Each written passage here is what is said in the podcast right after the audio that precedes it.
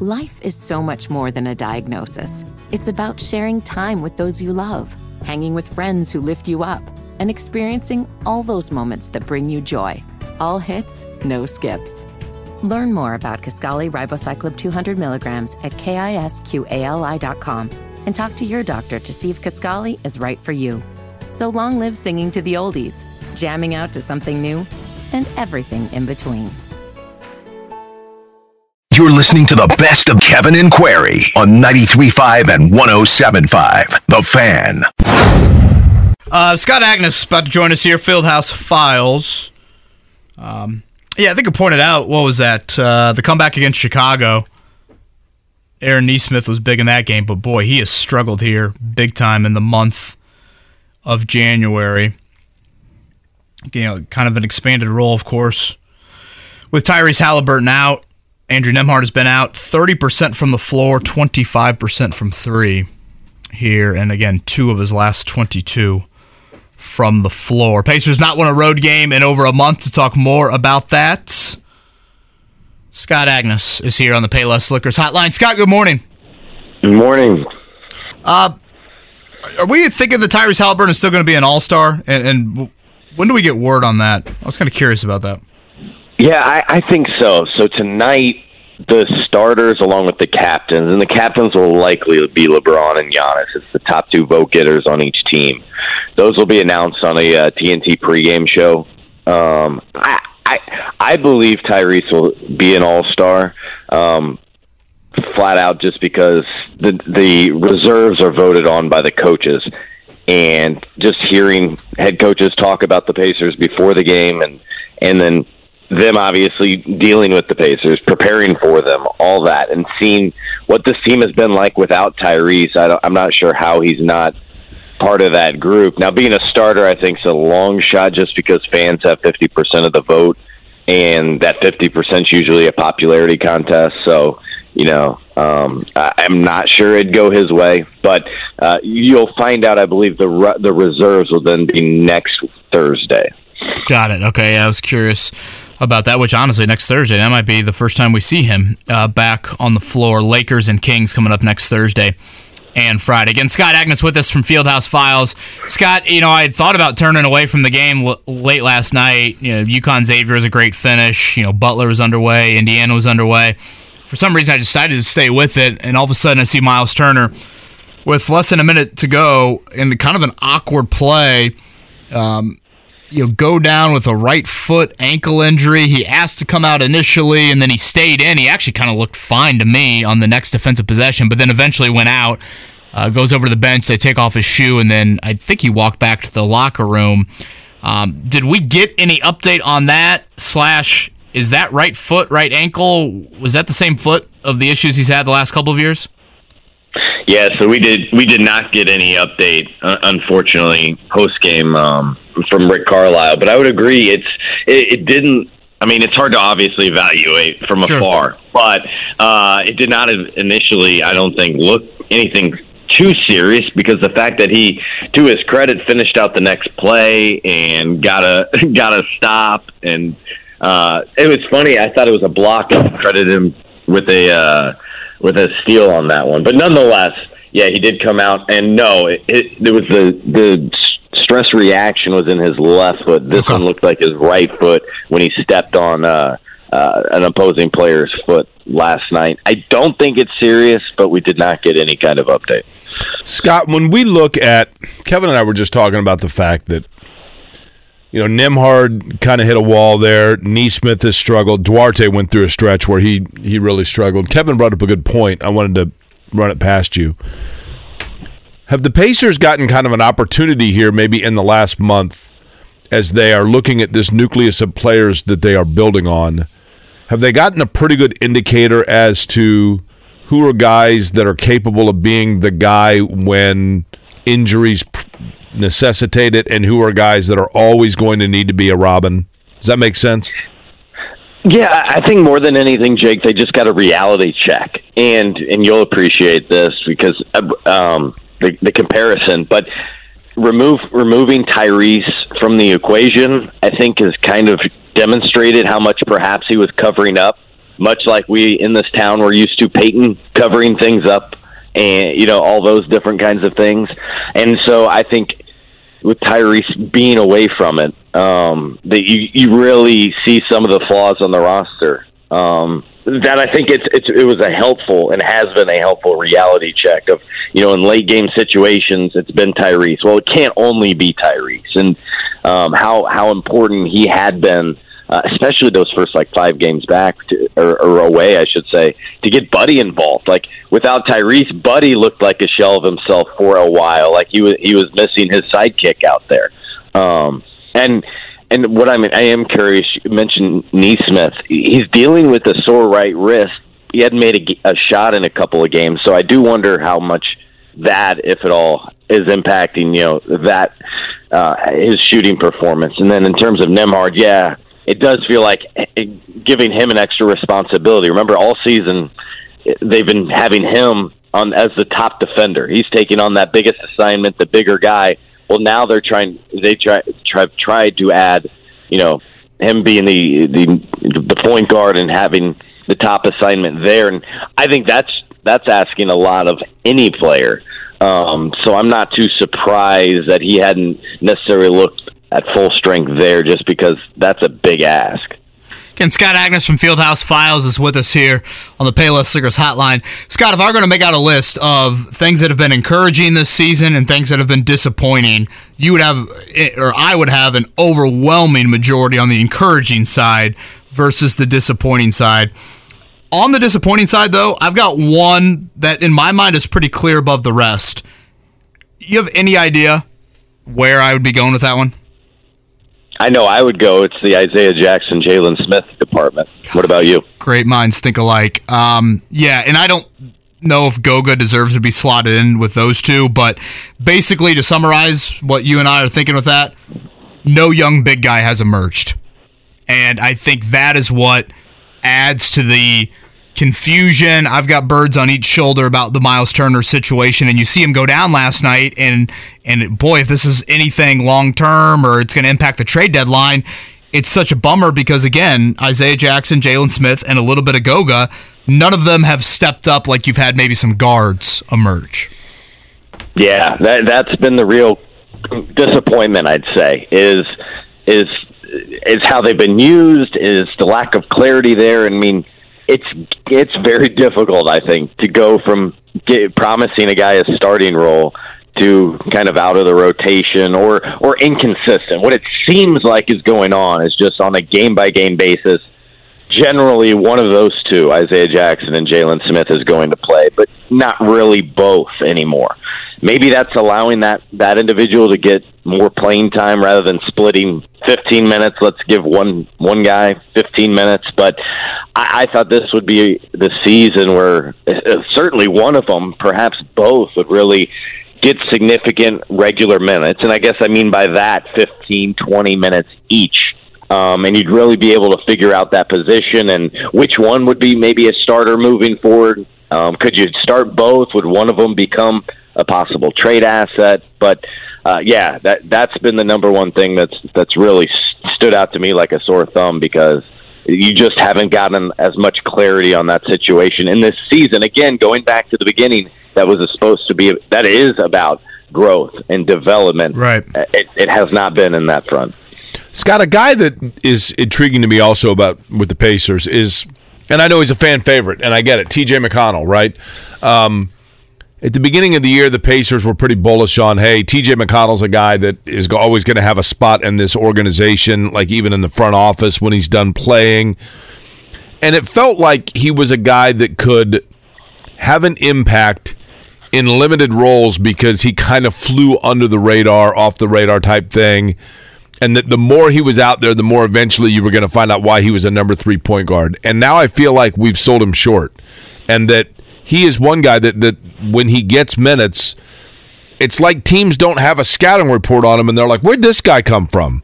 Can he can continue to play reliably for them? I know he's no Halliburton. Don't get me wrong, but as his number is called, can he continue to sustain a high level play game in and game out, or is he in fact what we thought he was at the beginning of the year?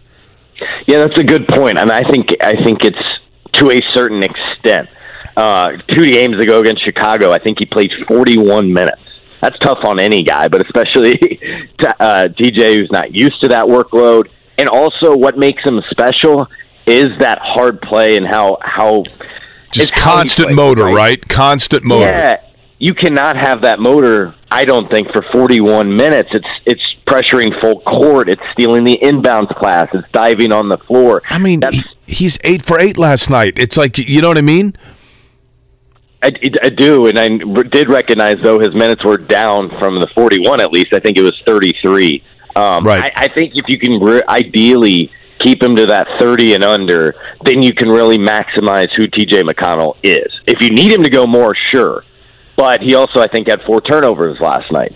Um, and and so some of that pops up more. But I, I do think people, a lot of people view him. You know, he's an emergency, you know, point guard if necessary. You know, he's a huge overpay. No, I, I disagree with that, especially what he does behind the scenes and huddles. He's going to be a future head coach. I think um, more than anything, and follow kind of the family business, if you will, there. But uh, I'd really like for his minutes to be slightly down Therefore, what you get from him can be a little bit more. Scott Agness from Fieldhouse Files with us here on the Payless Liquors Hotline. Scott, I feel like every time the Pacers play the Magic, and it probably helps that the Magic have had a lottery pick for what twenty straight years or something. it seems like it. They have just unbelievable length and size. Like I, I couldn't tell you how many times last night I just counted on one or counted on multiple hands, just buckets that I'm like, I mean, what else can Indiana do? Like, you know, when you watch just their height and length, and I feel like for the Pacers moving forward, that is an area that they they need to add more of. Yeah, hundred percent. I mean, there's there's several teams out there that just go after a certain body type, a certain style. Toronto's the other team that absolutely comes to mind with all of that, and they have a lot of those. Uh, but in in terms of Orlando, yeah, and the biggest thing, even being around guys like this for years now, Bol Bol is just so unique. Like, I think he's seven three, and you feel every part of that when you're standing next to him. Um, and and he's a guy that's had success in, in small minutes against the Pacers in every game this season. But you're right. Last last game, it seemed like you know it was Bol Bol, it was Mo Bamba, it was Wendell Carter Jr. They just relentlessly had those those bigs. And to your point, the the area the Pacers need to add is kind of that six foot 9 mm-hmm. wing that can do a little bit of everything. I'll ask you this probably next Thursday and again Thursday after that when the trade deadline is here on February 9th. Uh, anything change for you in your opinion on what the Pacers or how the Pacers will operate here over the next two weeks? I think we'll start, especially next week, to get a better idea of who's actually a seller out there um, and what the market shapes up to be as you get what I don't know more like a week in ten days out from the trade deadline. But I I've noticed you've had several scouts from opposing teams, several more. It feels like the normal checking out the Pacers. Um, and I, I would say the the guy that more those teams are interested in or checking out to evaluate, thinking he might be available or they could get him is Chris Duarte. So um, he's a guy that I think long term for the Pacers would be fantastic as their sixth man. Um, and it, uh, it's you know the the challenge for the team this year has been your starting buddy and so then you're bringing Mathurin off the bench. So then what is Chris Duarte's role? So perhaps the Pacers would look to clarify that position at the trade deadline. That's what some teams are at least looking into. Um, but right now, you know, I would still expect for them to possibly make a move or two, even if it's just moving on from Goga um, and taking on a bad salary or something like that. But nothing is, I don't think, you know, become clear just yet, being several weeks out. Uh, Kevin, you mentioned the phrase "birds on your shoulder." Is that right? Yeah, a couple birds on each shoulder. Uh, I, I'm, I am curious what birds, uh, parrots, would be a shoulder. Uh, Scott, if you had to have a couple of birds on your shoulders, what birds would you pick? parrots are too chatty. He was talking the angel devil, but those wouldn't be the birds. Yeah, the angel devil. I, have heard that. I get that. Right. Uh, I, I don't know. I mean, a canary. Yeah, that wouldn't be Cardinal, the state bird. I was going to say Cardinal. Yeah, it's got to be a cardinal, right? A blue jay. I guess blue jays are aggressive. Did you know that they're instigators? Really, Yeah, like that Woody Woodpecker. He's an instigator. Scott? Any idea on Halliburton on the return date? You, I know you mentioned to us last week. This is more elbow than knee, um, but today is the reevaluation date. Uh, Are we looking at Friday or Sunday? Or are we thinking next week? No, I, I don't expect him to play at all this weekend. Um, I, I think if he had it his way, he'd be back in a week. Because look at Friday. Who do they play? It's Sacramento here in Indianapolis. I think if it's up to him and he's feeling good, I think he's going to do everything in his power to be back then. However, you know, there's a lot at stake with him and, and this team, and so you know you don't want to rush him back. But I think if if he can and is feeling good, he'll try to be back at least for Friday. Pacers have practice today. No, it's an off day. So the update on Tyrese, although to be fair, they've been good about giving updates along the way with him. Um, I I don't think there will be anything substantial other than hey, he's doing more. He's practice or he's going through parts of practice. He's getting shots up, and by the way, he's knocking down shots so well. So um, that's a good indicator. What I wonder about is you know him taking contact and also with that left hand and dribbling. I don't think it's as much the shot. It's it's more when you're putting force with that left hand. Um, how how much, if at all, is that irritating him? And that's what he's trying to recover from. How about Orioles? What about an Oriole or a Robin? I think they're kind of the same thing, aren't they? Would you want either one of them on your shoulders, Kevin? I thought Orioles. Aren't they? Well, I, I thought they were different than a Robin. The Oriole uh, on the hat is cool. I mean, Scott, you can hang fun. up at any point, by the way. Scott, thank you, as always, for the time. Fieldhouse Files, Scott Agness. Life is so much more than a diagnosis. It's about sharing time with those you love, hanging with friends who lift you up, and experiencing all those moments that bring you joy. All hits, no skips. Learn more about Kisqali Ribociclib 200 milligrams at kisqali.com and talk to your doctor to see if Kisqali is right for you. So long live singing to the oldies, jamming out to something new, and everything in between.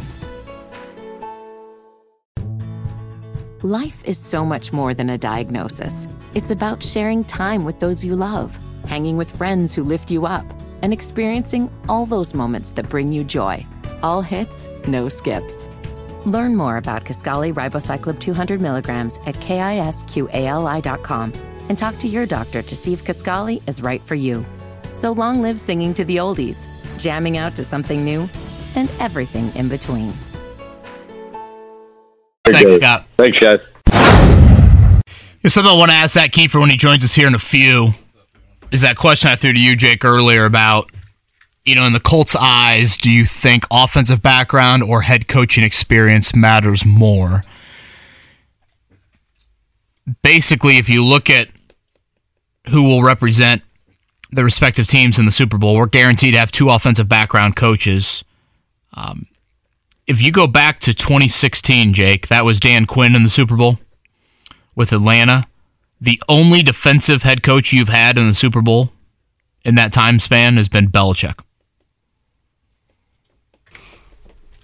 It's interesting. Like I- this offensive background is not just like a one or two year sort of thing. I mean, it's been okay, does Jim Irsay get swayed by the fact that when Jim Irsay won the Super Bowl, what was the background of the coach?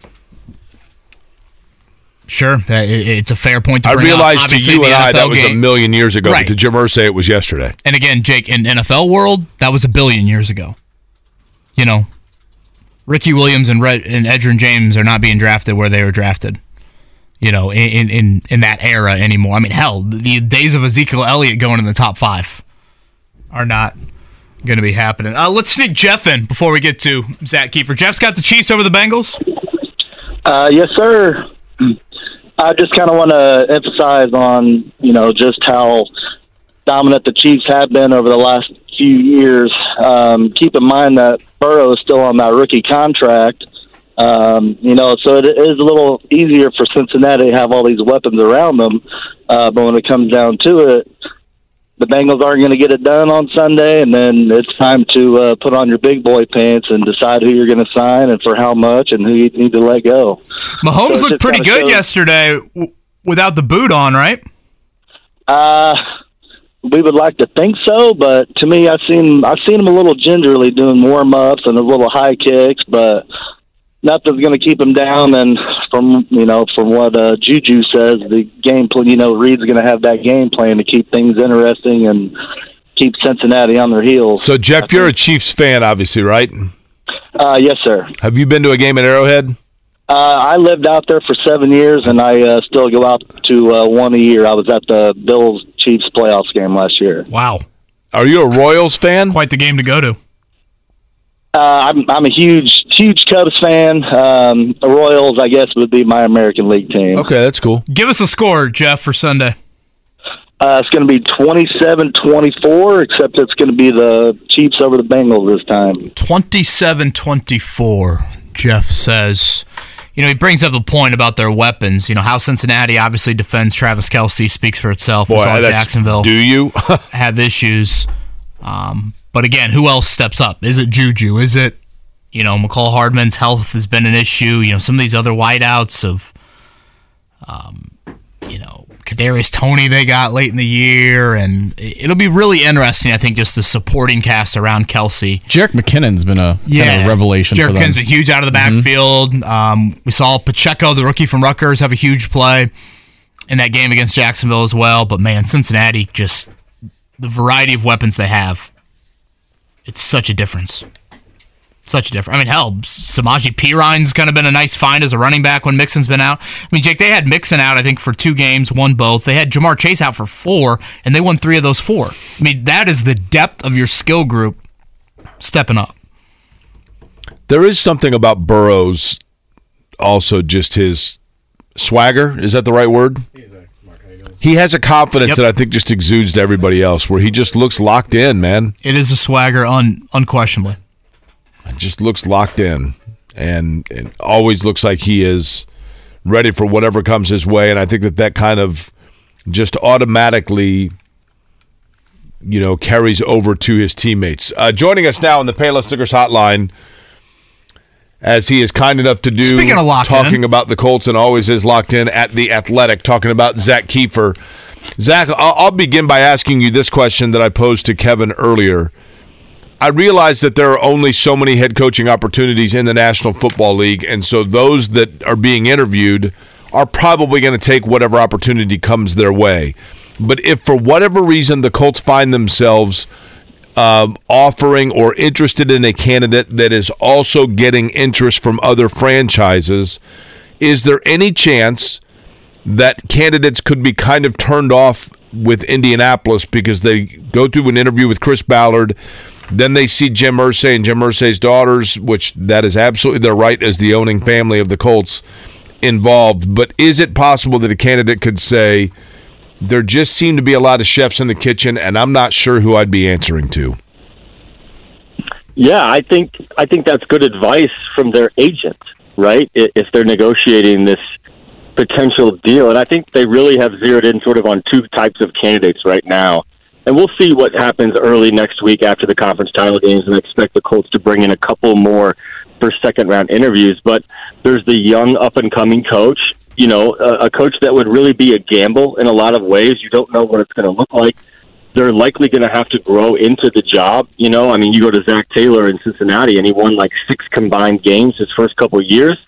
I think Kyle Shanahan in San Francisco won ten combined games his first two years. So, you know, those are the bets you make, and then you have to live with that. So, those guys, to answer your question, Jake, I imagine they'd be ready to take the chance. They'd be ready to jump in. Now, the other type of candidate the Colts have zeroed in on are the much more experienced candidates. You know, Raheem Morris, Dan Quinn. You know, Dan Quinn's probably going to have options, right? And there's a very real conversation that he needs to have with potential coaches that would be coming here, and also his agent, and also with himself to a degree about what's happened in Indianapolis the 12 months, because everybody in this league knows. Everybody knows what happened in Indianapolis and the decisions that were made and who made those decisions. It's a very real factor.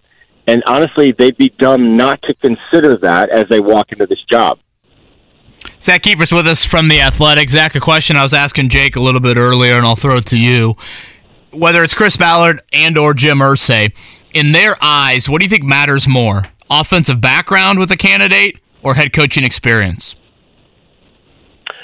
That's a really good question, KB. Uh, I'm going to go offensive background. I don't think they're necessarily married to the idea of hiring a coach with head coaching experience. Um, look at this. Look at these numbers, right? So, last two years, nine of the top ten scoring offenses made the playoffs. Nine of the top ten both years, and the two teams that didn't make it were one game out. Of the 16 teams to make the divisional round the last two years, so eight this year, eight the year before, only three, only three have been led by defensive-minded head coaches. Two of those are Sean McDermott with the Bills both times, and then you had Mike Vrabel last year. So it's no clear. It's it's it's not it's not you know a secret. I'm not breaking news that this is an offensive league. But what's broken with the Colts right now? They're 32nd in red zone. They were 32nd in offensive scoring. They were 29th in third downs. I could go on and on, but everybody out there that's listening to your show, watch this team and watch how bad they were on offense. And what are you going to do in April? You're going to draft a quarterback with the top four pick, maybe higher. You need to go get an offensive coach, and you need to grow around this quarterback. That's just my opinion. Um, but look, the, the candidates they're bringing in right now, Ejiro Evero out of Denver, Raheem Morris, Dan Quinn, those guys are defensive coaches. So I'm not sure what we'll see next week, but I'd expect to see some offensive names. This team cannot ignore the fact that they've been terrible in offense the last 18, 19 games, going back to the end last year. And they need to fix it because the situation you put this rookie quarterback in is very, very important. Zach, rate for me 1 to 10 10 being the most, obviously, 1 being the least. The level at this point of candidacy for Jeff Saturday. Yeah, I mean, I'm I'm not, I'm I'm going to hold firm on this. I think it's a five or a six, Jake. As long as Irsay is in running this team, Jeff's got a chance. I think he's going to be in this until the end. I really thought going to go back on. Jim Irsay doesn't usually get involved in this process based on the past until the second round of interviews, until the face-to-face interviews. He has always had his GM run the search, and these are Jim Irsay's words. I have never superseded my GM on their coach, on their pick, on their recommendation. Now, we know what happened four months ago, three months ago, whenever it was. That changed. That was an interim situation. That was the middle of the season. That's a little bit different. This is completely different, right? 14 interviews, which is more than any team's done in at least the last four years. If Chris Ballard comes to him with a recommendation that's not Jeff Saturday, which I fully expect to be the case, I don't think Ballard's going to recommend Saturday. Does Jim Irsay break 30 years of precedent, 30 years of what he's preached to bring back a coach that went one and seven and had a negative 87 point differential and really saw no tangible progress in any area for this team? I just don't think he does. I but, don't think he does. I'm not ruling anything out though. Kind of a unique curveball or asterisk to the equation, but could could you say like when when Josh McDaniels backed out was it Frank Reich or Chris Ballard that selected uh, excuse me Jim Irsay or Chris Ballard that selected Frank Reich yeah, Irsay got more involved the second time for sure. Um, Bill Polian had a call with him, and he recommended Reich. And, and, and it's not to say that Ballard didn't want Reich as well. So Irsay was more involved, but I think Ballard was sold on Reich as well. Zach Kiefer from the Athletic with us here on the Payless Liquors Hotline. Zach, I guess one more on the Saturday front before we we move on. Uh, you get tagged in the same tweets that you know I get tagged in a lot of times. I mean, the fan venom towards a Jeff Saturday hire is really through the roof. I mean, hell, you've got this petition going around that I think has over a thousand signatures. You know, hashtag, you know, whatever Saturday leave. We've seen Jim Irsay listen or acknowledge social media influence from fans before, whether that was Chuck Pagano, whether that was T.Y. Hilton and his free agency. Do you think Jim Irsay sees that, and do you think he cares one way or the other about it?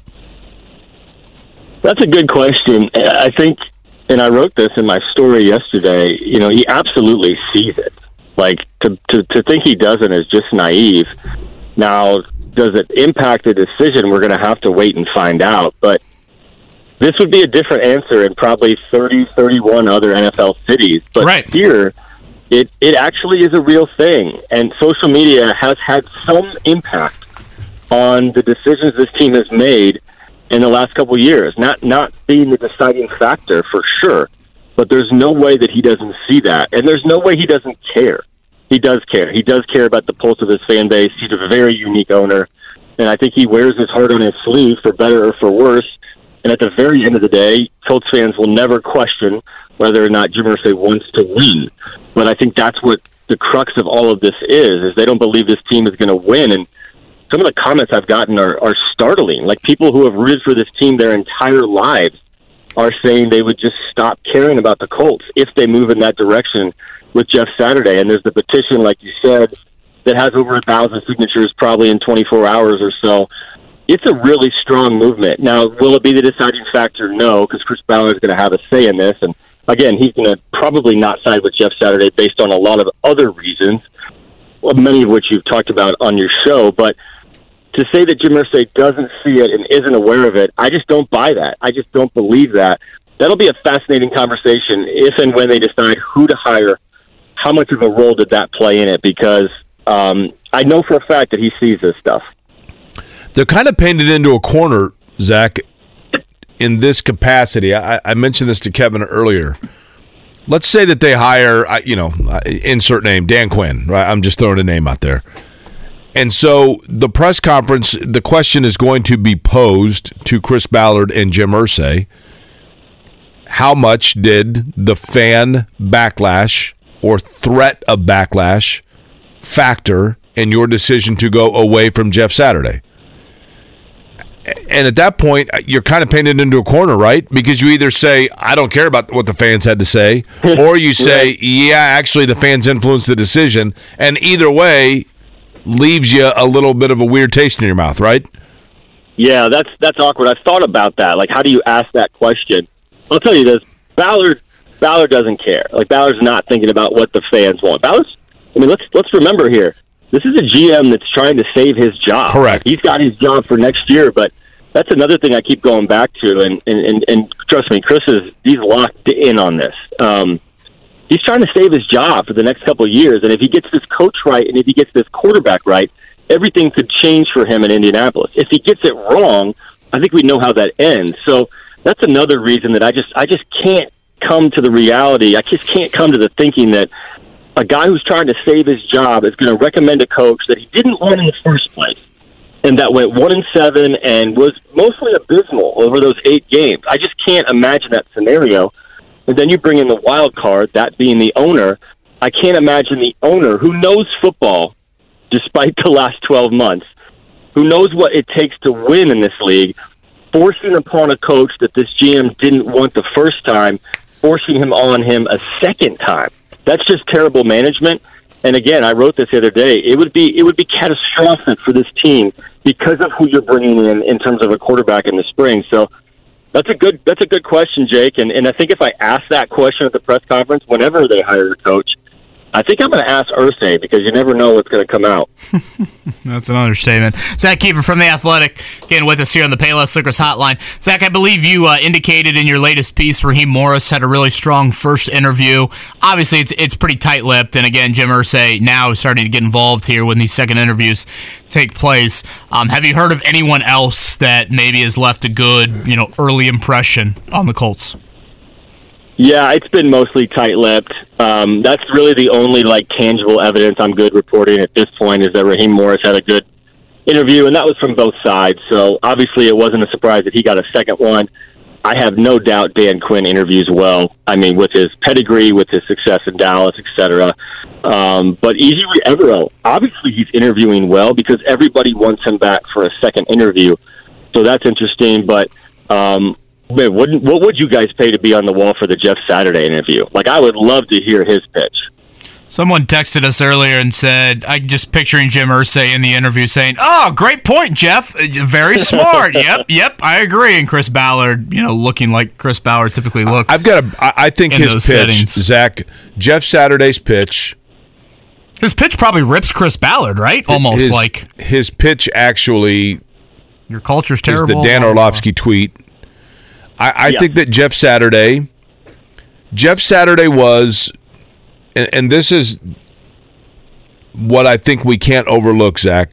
and feel free to tell me you think I'm totally wrong here, but I think that Jeff Saturday's opinion or thought process on what was being asked of him in that interim eight game level, in his eyes, is different than what it is when you are the full time coach. And I think his pitch is going to be look, you brought me in here because deep down, let's be honest, guys, we all knew that the season was a wash and that you wanted to try different things and you needed me to come in to inventory the personnel to try to instill a culture of accountability and to find guys that were getting back to the hotel too late on Saturday night. And that's what I did. I did what you asked me to do. Now you want me to start coming up with game plans with a staff that I will work with as opposed to that begrudgingly inherited me or had me airdropped in on them. So let me show you what I can do when I now have my hands on the wheel as opposed to having it be the automated Tesla and I'm simply there to make sure it doesn't hit curbs. That's what his sales pitch is going to be. Yeah, Jake, you're absolutely right. It's it's he's selling a vision. He's selling the idea Correct. that it will be better if he gets to do it his way. But let's be honest say this much for Jeff Saturday. He he didn't lie. Like when he came in here, he was real with us. When he took the job in November, November 8th or 9th or whatever it was, he said, "Look, I understand how this works. I'm going to be judged on wins and losses, and that's how this works."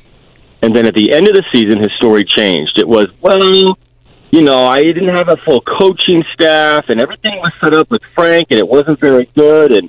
There was this organizational push to blame a lot of the stuff on the guy that wasn't there anymore, and that was Frank Reich.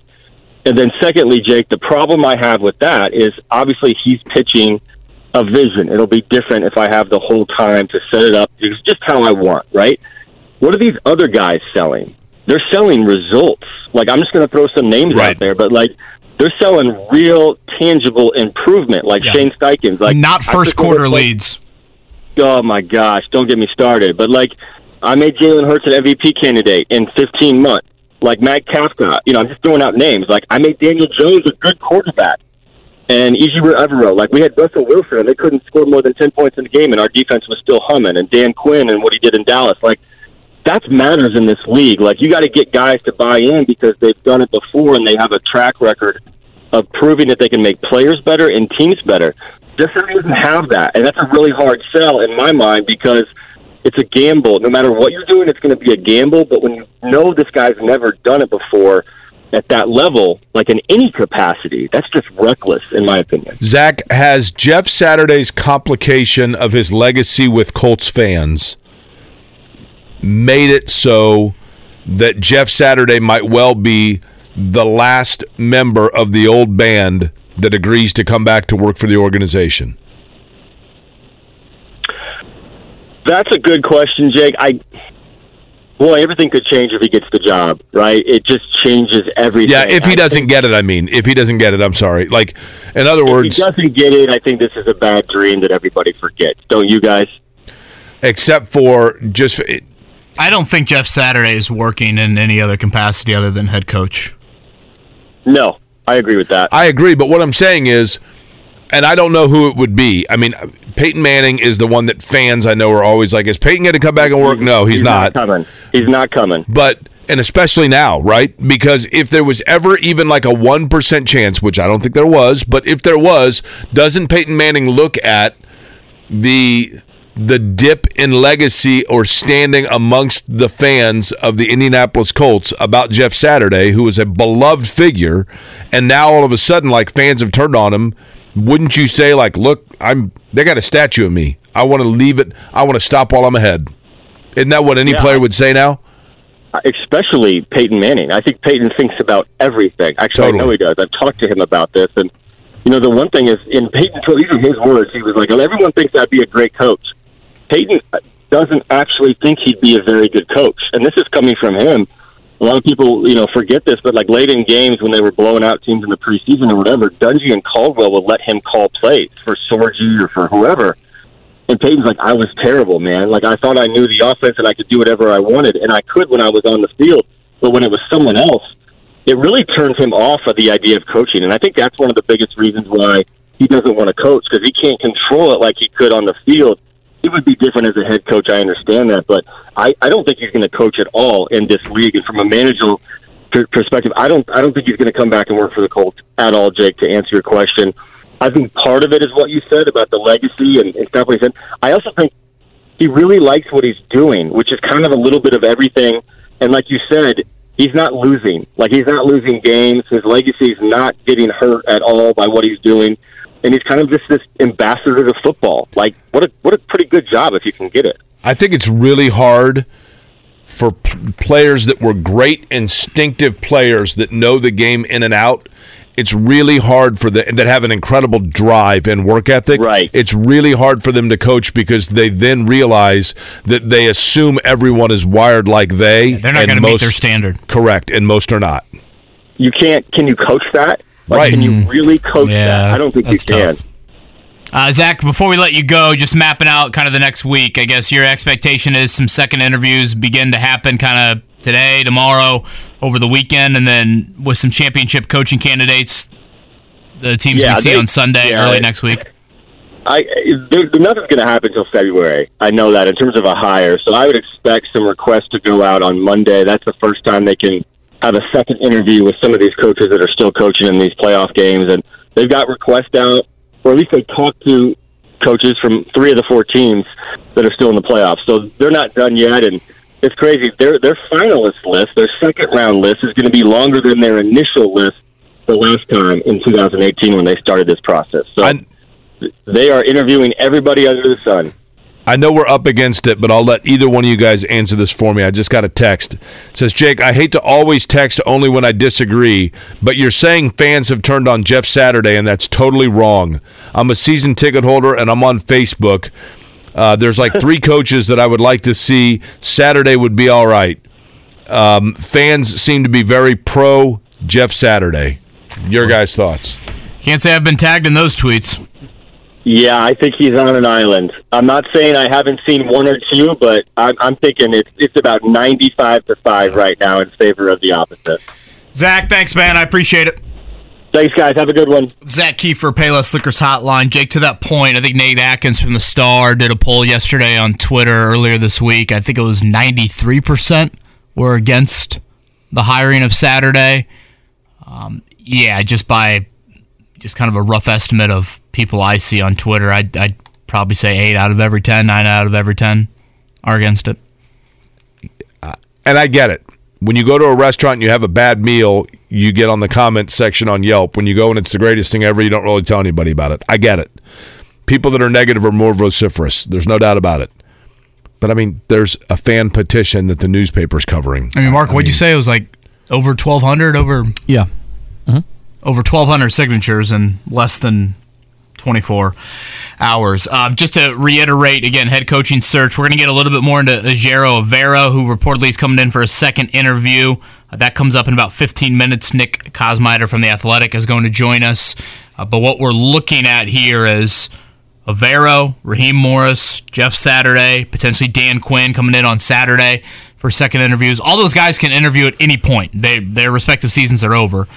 From this weekend, the three offensive coordinators, Brian Callahan, Eric Bieniemy, Shane Steichen, they all could interview as early as Monday with that second interview and anytime next week because uh, the Colts have already interviewed them initially. DeMeco Ryans with the 49ers, that is the one that they cannot talk to until the 49ers season is over. So he's a strong candidate in my eyes. I think uh, you should be rooting for Philly if DeMeco Ryans going to be open to chatting with the Colts because if they make the Super Bowl, that can't happen until February 3rd. Life is so much more than a diagnosis. It's about sharing time with those you love, hanging with friends who lift you up, and experiencing all those moments that bring you joy. All hits, no skips. Learn more about Kisqali Ribociclib 200 milligrams at kisqali.com and talk to your doctor to see if Kisqali is right for you. So long live singing to the oldies jamming out to something new, and everything in between. Life is so much more than a diagnosis. It's about sharing time with those you love, hanging with friends who lift you up, and experiencing all those moments that bring you joy. All hits, no skips. Learn more about Kisqali Ribociclib 200 milligrams at kisqali.com and talk to your doctor to see if Kisqali is right for you. So long live singing to the oldies, jamming out to something new, and everything in between. Jake Ejiro Vera, I, I guess I hope I'm saying that right. It's kind of been the pronunciation I've gone with here in the last couple of weeks. He was the first outside the building interview. Bubba Ventrone was the first overall interview. And then um, was second. And it sounds like he will be coming in for a second interview with the Colts to get a little bit more background on him. We head to the Payless Liquors hotline. Nick Kosmider from The Athletic joins us. Nick, I guess let's start there. And by the way, thank you for the time, especially early on this Thursday morning. Um, am I saying that right? Ejiro Avero? Um, Ejiro Evero um, is, Evero. is, sort of how we've come to know that his name is pronounced. but um, yeah, it took it took us all out here um, uh, just a, a, little bit to get that right. But yeah, Ejiro Evero. Um, you know, his players and, and, fellow coaches called him E.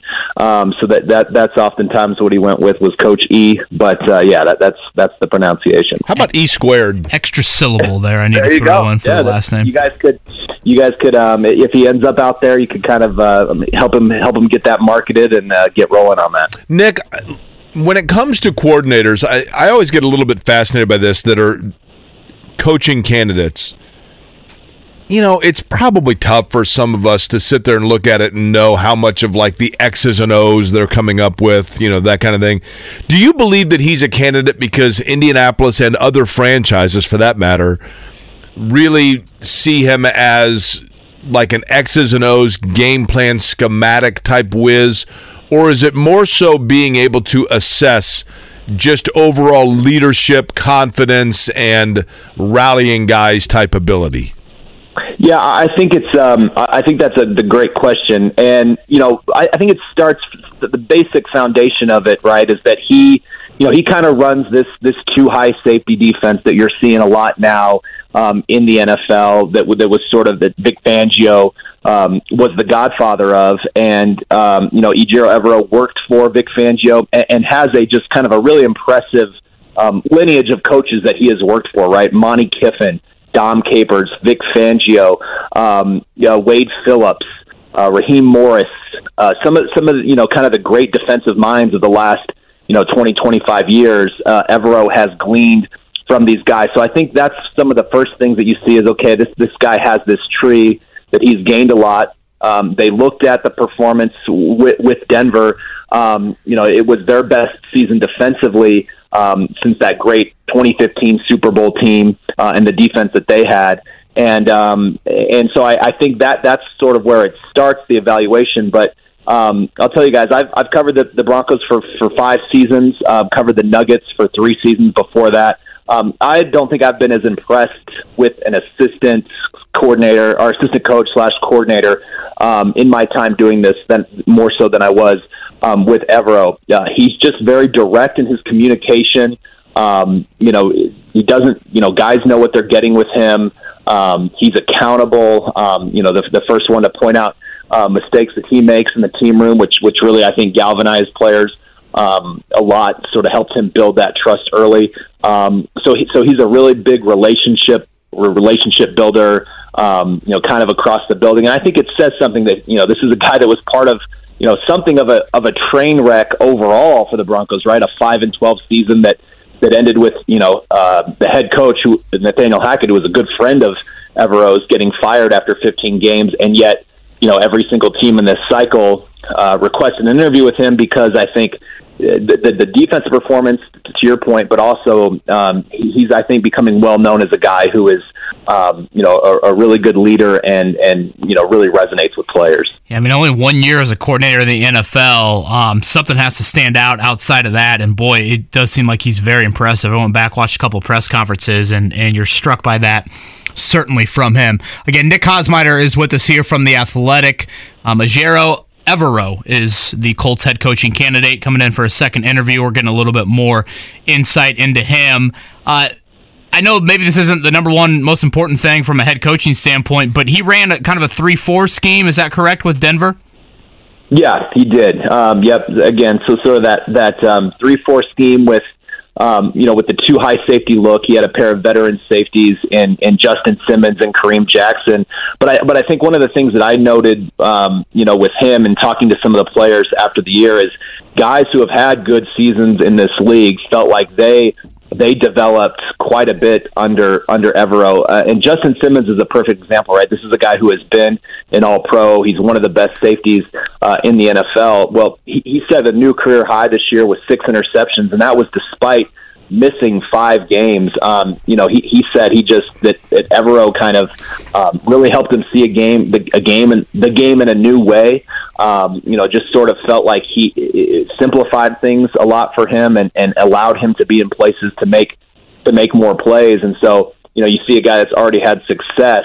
Um, you know, sort of say, hey, that this just opened up a whole new a whole new avenue for me. Um, you know, obviously helped Pat Surtain, um, the great young cornerback, um, become a unanimous All Pro here in his second season.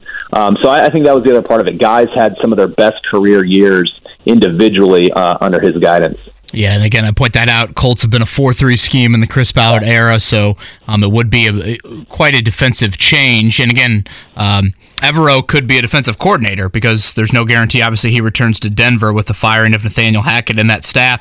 As far as that opening is concerned, um, was he a realistic candidate? And you know, does it appear the national chatter of David Shaw and Sean Payton as the favorites? Are you hearing that as well? Well, I, I think that uh, you know that he was offered the interim job um, when Nathaniel Hackett was fired, and and he turned down that opportunity. I think largely out of again loyalty to to Hackett. The two were you know were college teammates, um, you know, have, have been you know best friends for for years, and so that was something of a unique situation. And, and I think that that might ultimately um, you know kind of create not what I want to say a division here, but that might be what ultimately has him looking um, for other opportunities, even if he doesn't land a head coaching job. Um, but here, I, I think you know it's been a very interesting search here. Uh, the, the Broncos last year, you know, that they were kind of like the Colts. They interviewed ten candidates. Um, they were very public about who they were interviewing and when. You know, covering a lot of their search on on social media. This year, um, with a new ownership group in place and a much tighter um, coaching circle, I think only three um, three uh, people are involved in the search committee. Um, there's been a lot less a lot less information that has sort of leaked out. I think at this point, um, DeMeco Ryans is a guy that I think that the people should really kind of keep an eye on. Again, the Broncos haven't scheduled any second interviews, um, known second interviews to this point. Um, and and he's a guy that can't be talked to until after Sunday's NFC Championship game. Um, you know, so there's some dot connecting going on there. You mentioned David Shaw. There's a lot of connections um, with this ownership group um, and Stanford, right? Uh, Greg Penner, the CEO, and his wife Carrie Walton Penner were both. Um, you know, went to graduate school there, have been on boards at Stanford. Uh, Condoleezza Rice, who is a limited shareholder in this ownership group and is part of the search committee, um, knows David Shaw very well. So, so that that has kind of been, um, you know, a, a name that people are kind of looking at here as well. And then and Peyton until until he actually chooses what he's going to do, it, it seems like everywhere he's kind of a guy outside of Indianapolis um, where you say maybe he's going to end up there. So it's it's it's been an interesting ride. Uh, you trying to get every little drop of information um, that that you can, but uh, hopefully we'll know soon. Nick Kosmider is our guest. He's on the Payless Liquors hotline. He is a Broncos writer for the Athletic out in Denver. Nick, when you look at you know realistically the team that we're talking about here and the team that you're covering there uh, are kind of in similar situations because you're watching these other AFC teams with promising young quarterbacks and you're wondering where the lane is going to open up for you. Uh, who is more screwed at quarterback? The Colts that are going to have to start from scratch or the Broncos that are going to have to hope that Russell Wilson can reinvent himself? Well, I've commiserated with my colleague, who you guys know well, Zak Kiefer, out there in Indianapolis. We, we've sort of shared notes as the season has gone on. Um, of course, the, the Colts came out here uh, in Week Five. Uh, played that just ugly Thursday night game. Horrible. My eyes are still the game bleeding. that broke Al Michaels. Yes, scars on my eyes. Shall it forever be known? Um, you know that that's a great question. I mean, everything that the Broncos sort of do this off season, um, that that's that's sort of the number one question is can they can they fix Russell Wilson? The the the hope against hope uh, here in Denver is that his first season in a Broncos uniform, um, you know, was an anomaly. And, and right now, given that he was fired after 15 games and it was the worst offense um, the Broncos have had in years.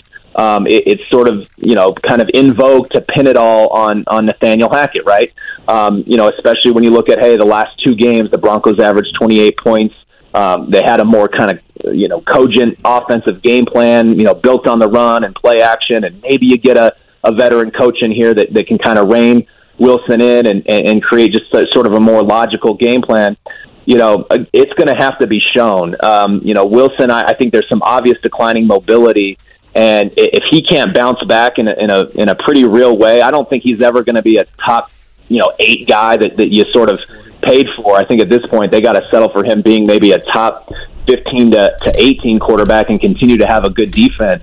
Um, but but the, the book is out. If, if Russell Wilson looks like 2022 Russell Wilson again, it's going to go down as one of the worst trades in league history because you're not getting any you know you're not getting anything close to the value that you gave up in order to get him, and because of the contract extension that he signed last September, it also is going to really pinch your salary cap if he's not actually the answer at the position. So it remains to be seen. I, I think the, the benefit of the Colts, right, is that you you, you get to keep trying things. There, there's there, there's there's sort of that that you know optimistic possibility that you're going to get it going to get it right. Um, but uh, yeah, I, I think both teams have have major concerns, and it's a hold your breath kind of off season at the at the most position most important position in sports. Nick, we only have about thirty or forty five seconds left. Is Peyton Manning involved at all with input on this head coaching search? To our knowledge, no. Um, which, which to me is kind of is kind of a surprise. He was a guy that you know this ownership group kind of got to know early on. I, I wrote after their embarrassing loss on Christmas Day um, in in uh, Los Angeles that this, this team needs to see about Peyton Manning's interest in having a, a significant role. We know he lives in Denver. Um, you know, he's expressed. You guys know he's sort of. We, we don't can't really pin him down about what his future plans are with this league, but you know he's going to continue to be involved. Uh, but to this point, um, there's we, there's no kind of known knowledge of uh, Peyton Manning being involved in this. Um, but it wouldn't surprise me if he's he's been talked to in some way behind the scenes. But as of right now, he has no um, you know real official role with it. Nick, we're up against it, but never forget the Broncos have yet to win a Super Bowl with a quarterback that wasn't drafted by the Colts. Appreciate the time, man. Enjoy it, all right? Thanks, Thanks Nick. Appreciate it.